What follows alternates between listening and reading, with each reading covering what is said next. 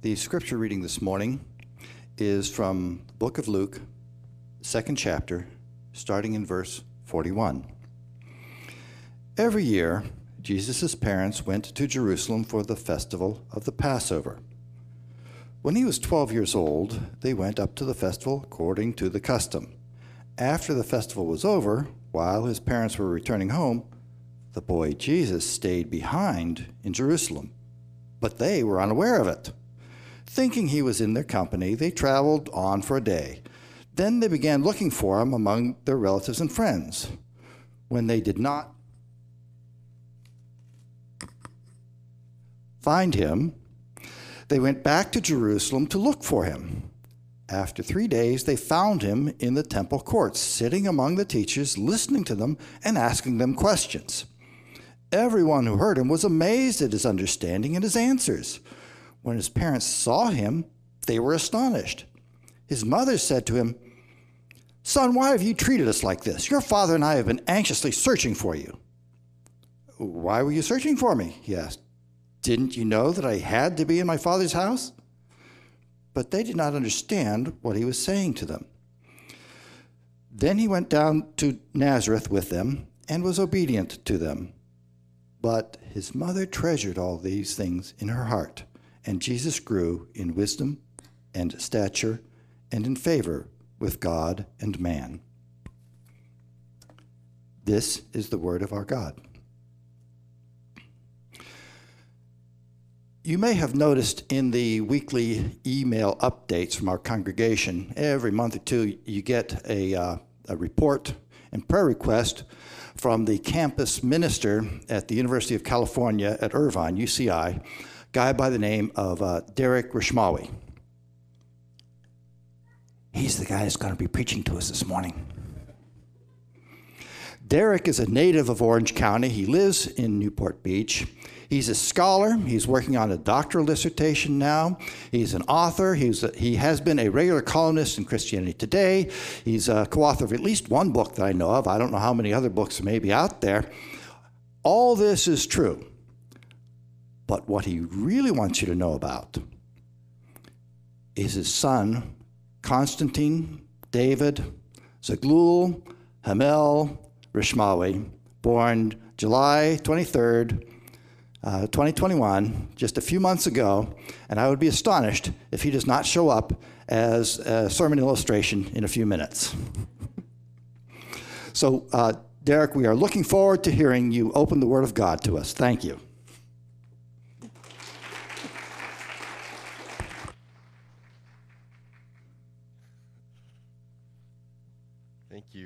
Um, thank you for that generous introduction and welcome and uh, and thank you all for having me here. It's really great to be here.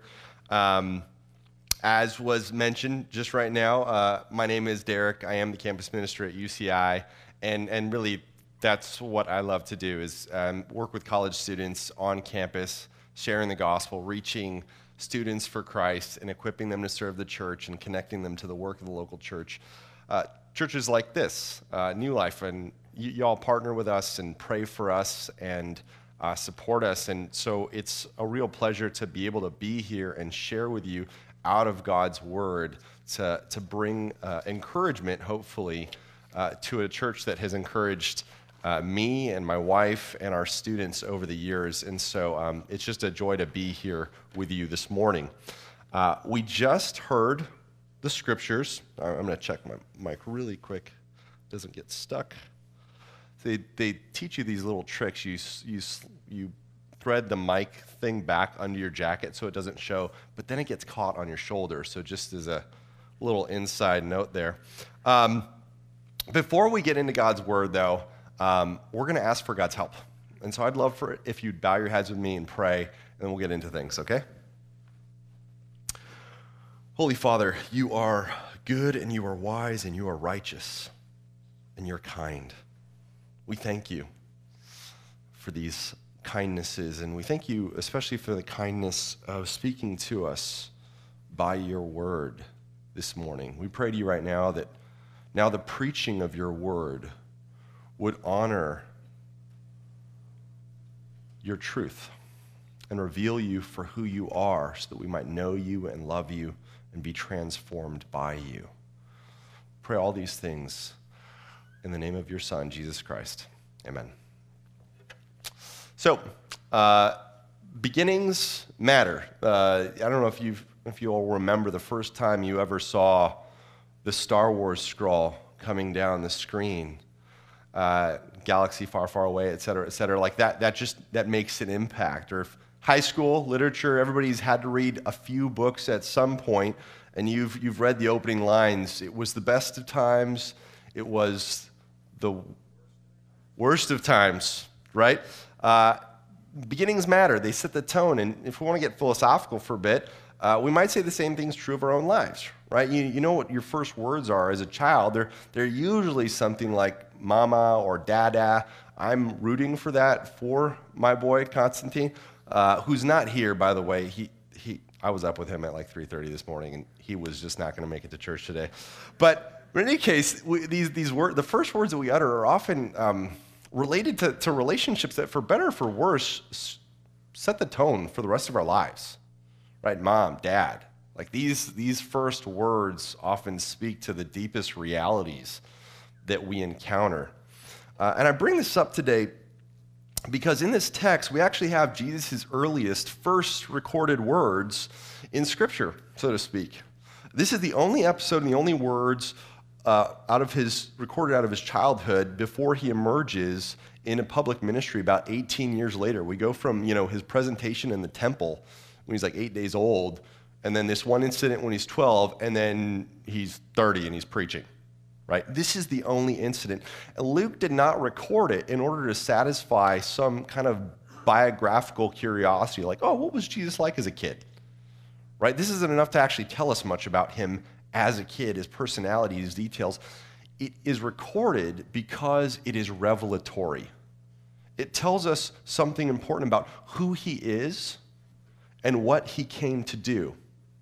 And as we sort of continue on in this Christmas season, we're only about a week and a half out, two weeks, if, you know, if you do the church calendar thing, we're smack dab in the 12 days of Christmas.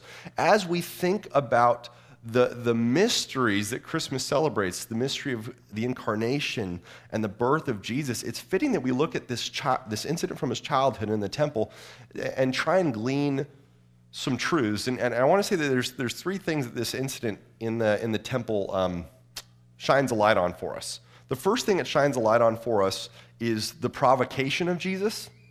The second is the identity of Jesus. And third, there is the mission of Jesus. And my, my conviction is, is if we take a look at these things this morning, is if we slow down and meditate and ponder these things, we will catch a vision of Jesus that can alter and reshape the way we approach him, especially in the coming year. So, with that said, I want to get going, and I want to first talk about the provocation of Jesus that we encounter in the text. So, so if you look at it, um, Jesus provokes and confuses those around him. And, and just to, to set the stage for that, let's just talk about the story a bit. What is going on here? Well, what's going on here is that Jesus and his parents were going on their yearly pilgrimage, right? There, there was a pilgrimage um, uh, commanded in the Jewish law and the Torah, every year uh, males, were, males were supposed to go celebrate the feast of the Passover in the holy city of Jerusalem. And Joseph and Mary, being particularly pious, they, you know, they took the whole family, and so they would go down to the feast in Jerusalem and celebrate the great liberation when God set Israel free from their slavery to the Egyptians thousands of years ago. And so they went and they celebrated the feast for a few days, and then they went to go return home to Nazareth, which is uh, their town, hometown up in the north in the region of Galilee. And, and back in those days, in that time in the culture, it, it, it, was, it was normal for you know, communities to travel together. It wasn't just like one family per minivan, that kind of thing. It was like, no, everybody's traveling in groups. It's families, it's whole towns, it's clans traveling together. So it wouldn't be weird for uh, Joseph and Mary to not know where Jesus was for a day or two. He's like, oh, he's sleeping over at cousin, you know, Jehoiada's, uh, you know, tent or something like that. And, and, and we'll catch up with him on Tuesday. That, that was pretty normal. It wasn't a helicopter parent culture in that sense. Um, so they're on their way home, and, uh, and you end up with this kind of reverse home alone situation where after a day or two on the road, they realize, oh oh, dang, we left Jesus back in Jerusalem, and now we got to go get him. And so they go back to Jerusalem to find Jesus. And where do they find Jesus? And this is where it gets interesting. They find him in the temple. What is he doing? He's sitting with the teachers of the law, listening and asking questions, much to the amazement of everyone there. Now, imagine, if you will, if, if American life had a center to it that kind of blended the most powerful uh, voices on like the Supreme Court, and then you know uh, professors from the Ivy League, and then like religious authority like the Vatican, in terms of legal and intellectual and religious learning and power, and all of that is like in one court, in one classroom. This is the equivalent of the teachers of the law that Jesus is sitting there as a 12 year old boy conversing with and asking questions as they teach. And the questions that he's asking are not just like, oh, what does this mean? They're the kinds of questions that, that in, the, in, the, in, the, in the culture of the day, to ask a, a good question shows that you had mastered the teaching and then could then take it further and deepen and actually reveal a layer that perhaps the teacher himself had not thought of. And this is what Jesus at 12 is doing to the most elite teachers of the day in Israel. He's, he's, he's, he's, he's demonstrating an understanding of reality that cuts through the ordinary and the everyday. He was not who they expected. And this is true of his ministry as an adult. Jesus is not who people expected. He taught uniquely, he taught with someone as authority, the gospel said. And his words provoked, his words surprised. Uh, Blaise Pascal, mathematician, philosopher, in his Pensées says, Jesus said great things so simply that he seems not to have thought about them, and yet so clearly it is obvious what he thought about them. Such clarity with such simplicity is wonderful. And he's, he's speaking in the way that Jesus' words kind of cut through and provoke and grab a hold of us, right? Think of some of his sayings. The first shall be last, and the last shall be first. And the one who would hold on to his life will lose it, and the one who loses his life for his sake will hold on to it, will save it. Or again, think of not just of his teachings, but his encounters. Like, what does he say when the woman who is caught in adultery is dragged before him and they ask, the teacher of the law ask him, hey, what should we do with him? Should we stone her according to the teaching of the law? And he says, sure, go ahead. Just uh, uh, first one of you without sin, cast that first stone. So, to, to, to, to, to this threat of, of extreme cancellation, uh, he offers a word of disarming grace, right? But then again, when his disciples come to him and ask him about marriage, uh, whether it's lawful to get a divorce for any reason, like some of the teachers of the law were, were teaching at the time, there's an open debate. He just says, um, no, actually, uh, Genesis, God said one man, one woman, forever. That's how he made Adam and Eve. That was his intention from the beginning. And he gives this really hard line answer marriage is a devout commitment. When it comes to political dichotomies, they tried to trap him regularly. They tried to get him into criticizing Rome and, and, and ask him the question whether or not he should pay taxes, whether they should pay taxes. And what did he do? He gives this brilliant but cryptic answer uh, Give to Caesar what is Caesar's, and what is God's to God's. And they have no answer to that. Right? It's, it's not that he was just taking some, some easy center of the road, um, never take sides, never have an opinion kind of approach. But what he was, he was giving answers that didn't fit in little, little pre described boxes. He couldn't be hemmed in. He was not what they expected. He says things, and he still says, he says things that are beautiful and uplifting and liberating while also saying things that are hard to receive and sharp and maybe a little pointed.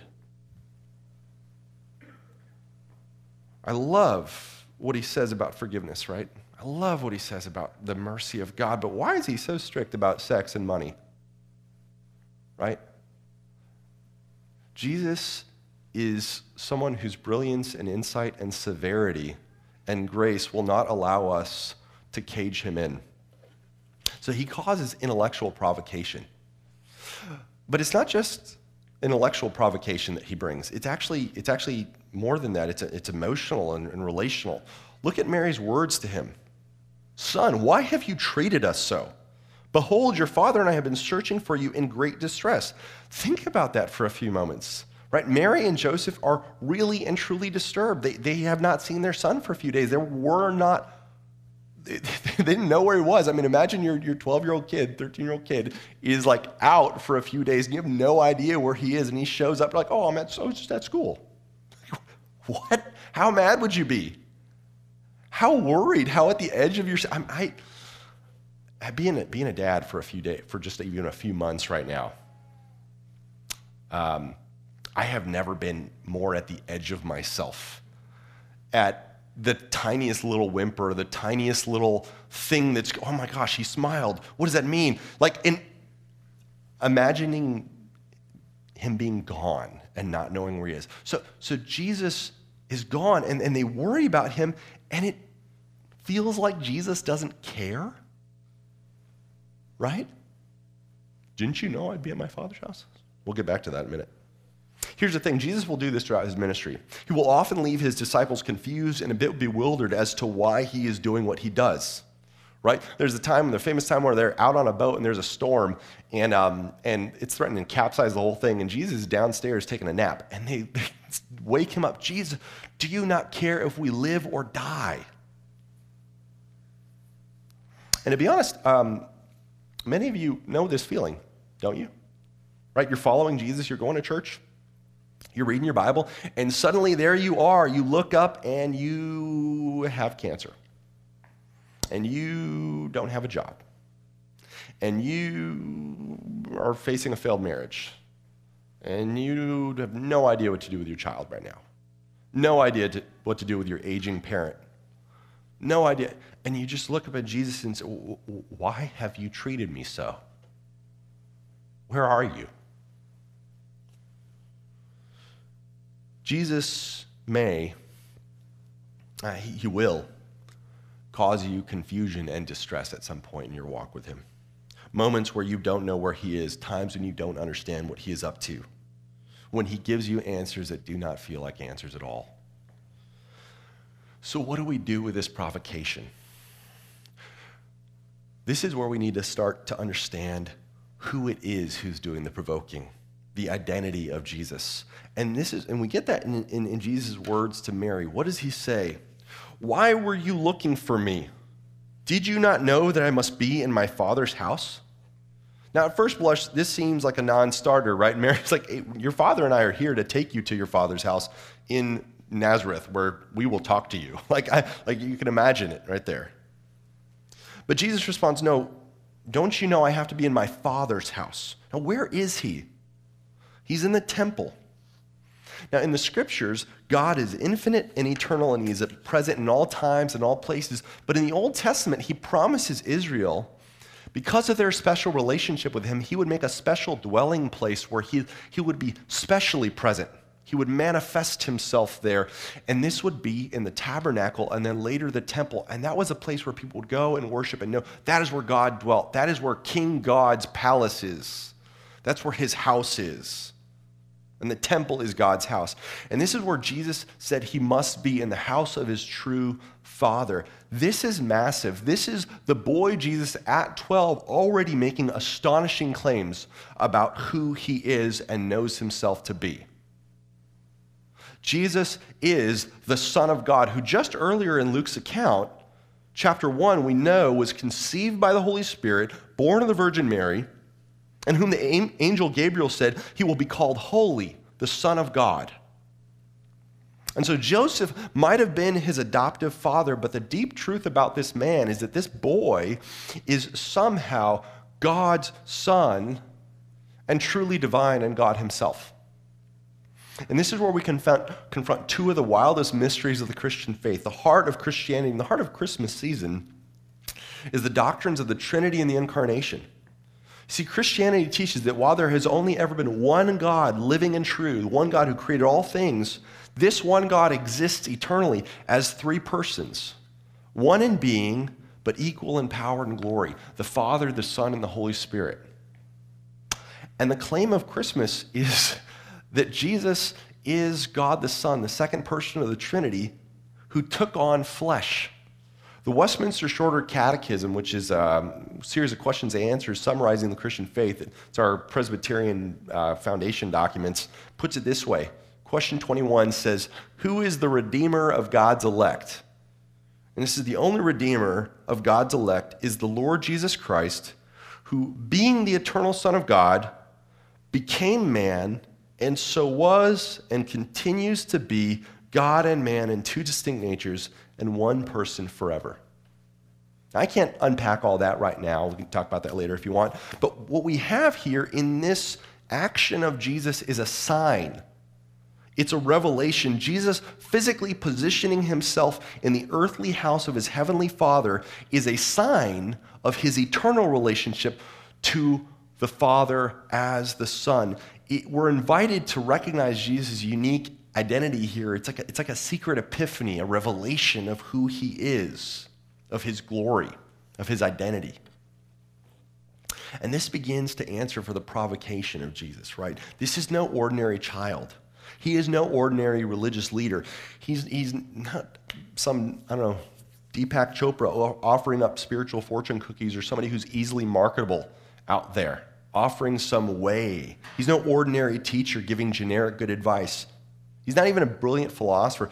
Uh, Soren Kierkegaard, philosopher, uh, Danish philosopher, uh, wrote book Philosophical Fragments, where he one of his main one of his main tropes is contrasting like Socrates and Jesus. Socrates came as a teacher of knowledge who was essentially like trying to get you to recognize a truth you should be able to recognize inherently on your own. It's almost like he's trying to get you to remember what you'd forgotten, right? He, the contrast here, though, is that Jesus comes not as a teacher of wisdom, he comes as wisdom itself. He, he is what is being revealed. He is the God. He is the knowledge. He is what you couldn't come up with on your own. So, of course, he will confuse. Of course, he will astonish. He is the infinite, eternal God walking around in our flesh. Why would we ever think he would conform to our expectations of what he should be like? And there's, there's two deep reasons. There's two, two deeper reasons I think we need to reflect on for why there's a difference between our expectations of him and who he actually is. The first is simply that we are finite, right? Jesus is God in the flesh. Yes, he, he became finite in a sense, but you and I are creatures. We have limits. He is transcendent. He is infinite. He is the creator. He does not. You and I have boundaries to our imagination and knowledge, boundaries to our power, boundaries to our natural capacities to just even imagine things we are barely scratching the surface of, of, of scientific knowledge when it comes to physical realities. And God is a God who hung up the stars in the heavens like they're twinkle lights. How much more should we expect there's a gap between our understanding of spiritual reality and His? The second reason is even more problematic is that the Bible says it's not just that we're finite, it's that we're sinners. We're alienated from God. Right? If we sin, we do wrong, and in our hearts and our minds, there's this basic orientation that's warped and set against God. It, it, it mistrusts God fundamentally. Um, there's a, you ever seen a, a marriage where there's two folks who just can't seem to like catch each other?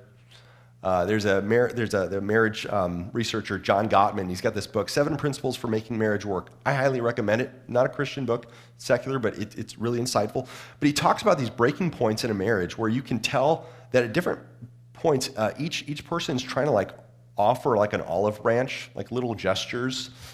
And there comes a point in marriages where people are so hostile to each other they can't even they can't even recognize the olive branches for what they are.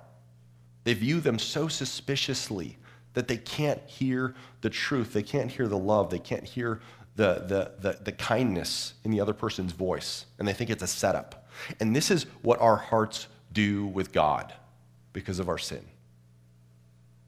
Because of our hostile hearts, we often cannot understand what God is saying and what God is doing. And we assume that if Jesus isn't doing what we think he ought to be doing, then he's being cruel or mean. We're constantly tempted to think, what would I be doing if I were Jesus? What moral opinions should God have if I'm going to think he's good? Essentially, we become idolaters. We fashion God into an image of our own design. But Jesus, the real Jesus, the infinite Jesus, the, the, the, the divine Jesus resists this treatment. He will not be domesticated by our opinions, by, the, by, by academic consensus, by, by any of our attempts to fit him into a pre approved version of what a, what a Savior can be, what a teacher can be, what a Messiah can be. He will not conform either to our, our intellectual expectations or even our existential expectations about what he should be doing with our jobs, our health, and our marriages to, to, put, to put another point on it and uh, land this, Mary was thinking about Jesus solely as her human son, forgetting that he was far more than that. And we do this all the time. And this is what, what his words expose. So that's his identity. But the thing is, it's not just about his identity. His identity and his mission are caught up with each other. And, and, and so let's just think a little bit more about his words. Did you not know that I must be in my Father's house? Because these continue to speak to the provocation. There are three, th- three things worth noting here. The first in that phrase is the word must. It's just a little Greek word, dei, dei. Uh, and scholars point out that dei is often used in the Gospels to signal divine necessity right? Jesus must be there because the scriptures must be fulfilled. He must be there because it's his Father's will, his Father's commands. These are determinative. Most commonly, though, the phrase is used when Jesus is speaking about going to Jerusalem as the lead up to the cross. I must be on my way. First point. Second point, once again, let's remember where he is. Again, he must be in his father's house, the temple. Now, the temple was not only God's house uh, where the Father dwells, but it's also the place in ancient Israel where mediation between God and humanity happens. Right? In the Old Testament, Israel's life was centered on, on a few things. One was the great festivals, and two, the daily system of sacrifices uh, that were set up by God so that he could dwell with them. It was, like a, it was like a relationship maintenance system. God instituted this system of sacrifices because Israel was a sinful nation like any other.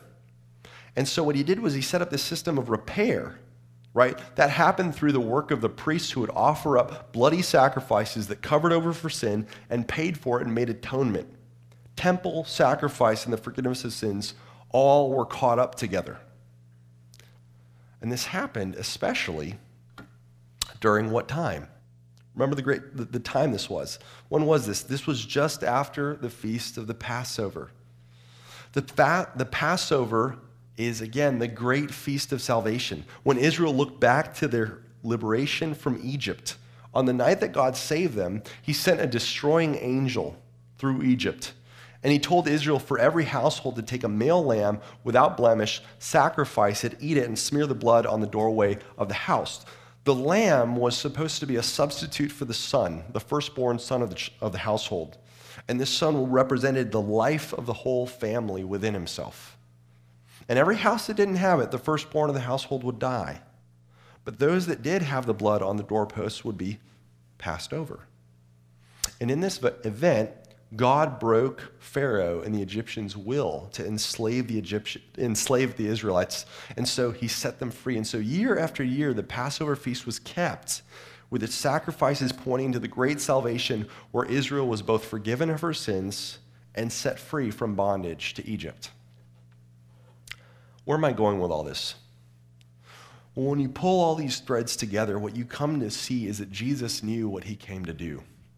The business the Father set him to do in his house was the work of salvation and liberation. One day, Jesus knew he would go by his Father's will to the cross, as the priest would in the temple, offering up sacrifices, not the blood of lambs or goats, but his own.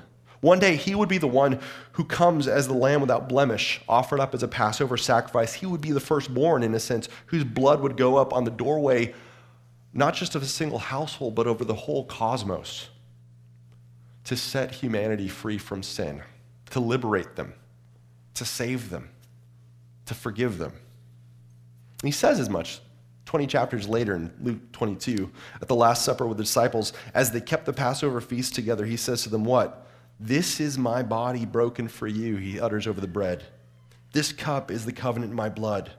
This is where this is all going. Jesus, the God man, came and knew that he must be in his father's house. He must be about his business, which one day meant he must be the lamb that was offered up for the salvation of all. And this, this is actually how you know you can trust him in the middle of the provocations. Right? Because some of you might have just heard me earlier say, look, he's God, of course he's beyond you, so just shut up and quit questioning. And that's kind of true. But, but the other half of it is this look at the kind of God he is. He is a humble and saving God. Look at, look, look at verse 50, actually. In verse 50, Jesus, it says, he submitted to his parents and was obedient to them and goes home with them. This is part of the amazing wonder of the incarnation. Jesus is the God, the creator God, who submitted to becoming a creature and then, as a creature, submitted to his own creatures, Mary and Joseph. He obeyed those that he made. This is astonishing humility from God. This is a sign of what Paul says in Galatians chapter 4. Galatians chapter 4 when the fullness of time had come, God sent, his for, sent forth his Son, born of a woman, born under the law, to redeem those who were under the law, so that we might receive adoption as sons.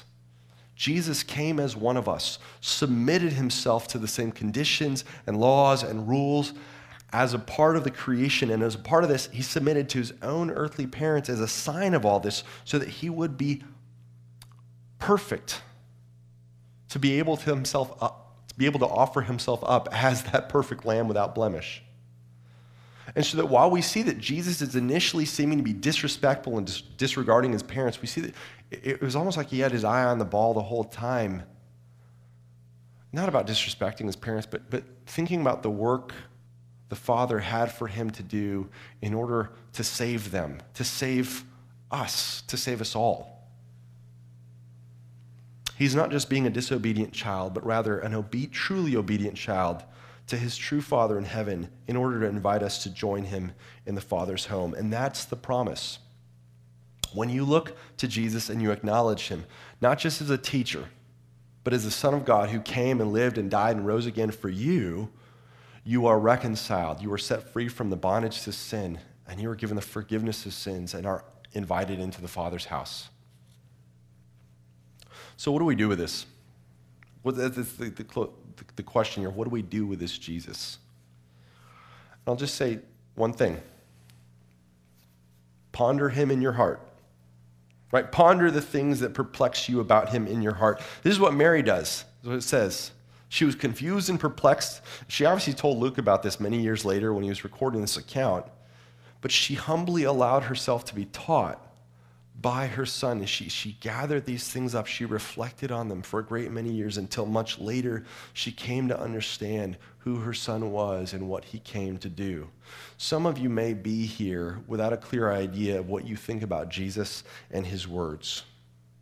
You may be approaching, you may have been approaching Jesus as if he was just another Socrates, just another teacher, a wise one, maybe one with some good advice, but, but not, not as the Lord, not as the Son of God who came to save you from your sins. Maybe as we enter the new year, this is a time for you to ponder these things, to consider his claims maybe even trust him for yourself for the first time. And if that's you right now, I know uh, myself, the pastors at the church, Jeff Lewis, elders would love to talk to you about that afterwards. So go ahead and find somebody and talk to them about what that would look like after the service. Some of you, though, maybe most of you, have trusted in Jesus already, though. And the problem that you have is that you know him, but you are perplexed about what he's doing in your life. It may be for you to ponder in mind that he has a bigger picture and a grander goal and a greater purpose in this moment than you or I are prepared to grasp. There's a classic hymn by John Newton. I think is going to go up on the screen. It's this quote. I'm going to read it. Um, it says, I asked the Lord that I might grow in faith and love and every grace, might more of his salvation know, and seek more earnestly his face. So Newton's saying uh, he, he wants to meet God. He wants God to show him his glory. He wants to grow as a Christian, to restrain his sin and all that. But, but, but then he goes on and something else happens. He says, Instead of this, he made me feel the hidden evils of my heart, and let the angry powers of hell assault my soul in every part. Yea, more, with his own hand he seemed, intent to aggravate my woe, crossed all the fair designs I had schemed, blasted my gourds, and laid me low. Lord, why is this? I trembling cried. Wilt thou pursue thy worm to death? Tis in this way, the Lord replied, I answer prayer for grace and faith.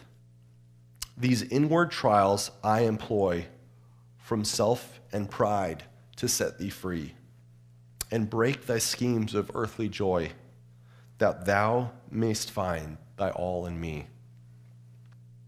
Jesus is at work in the paradoxical, in paradoxical and often confusing ways.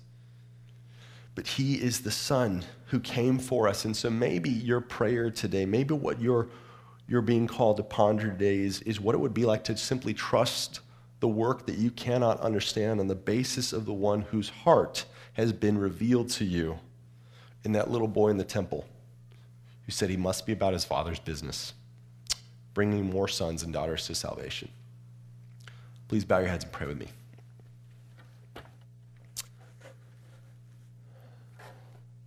Father, you are great and powerful and good and beyond all beyond all comprehension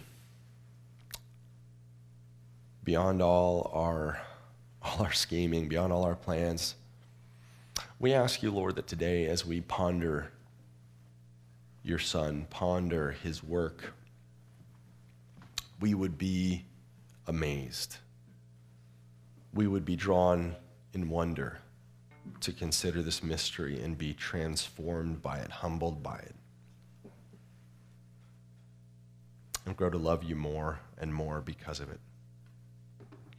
Pray all these things in Jesus' name.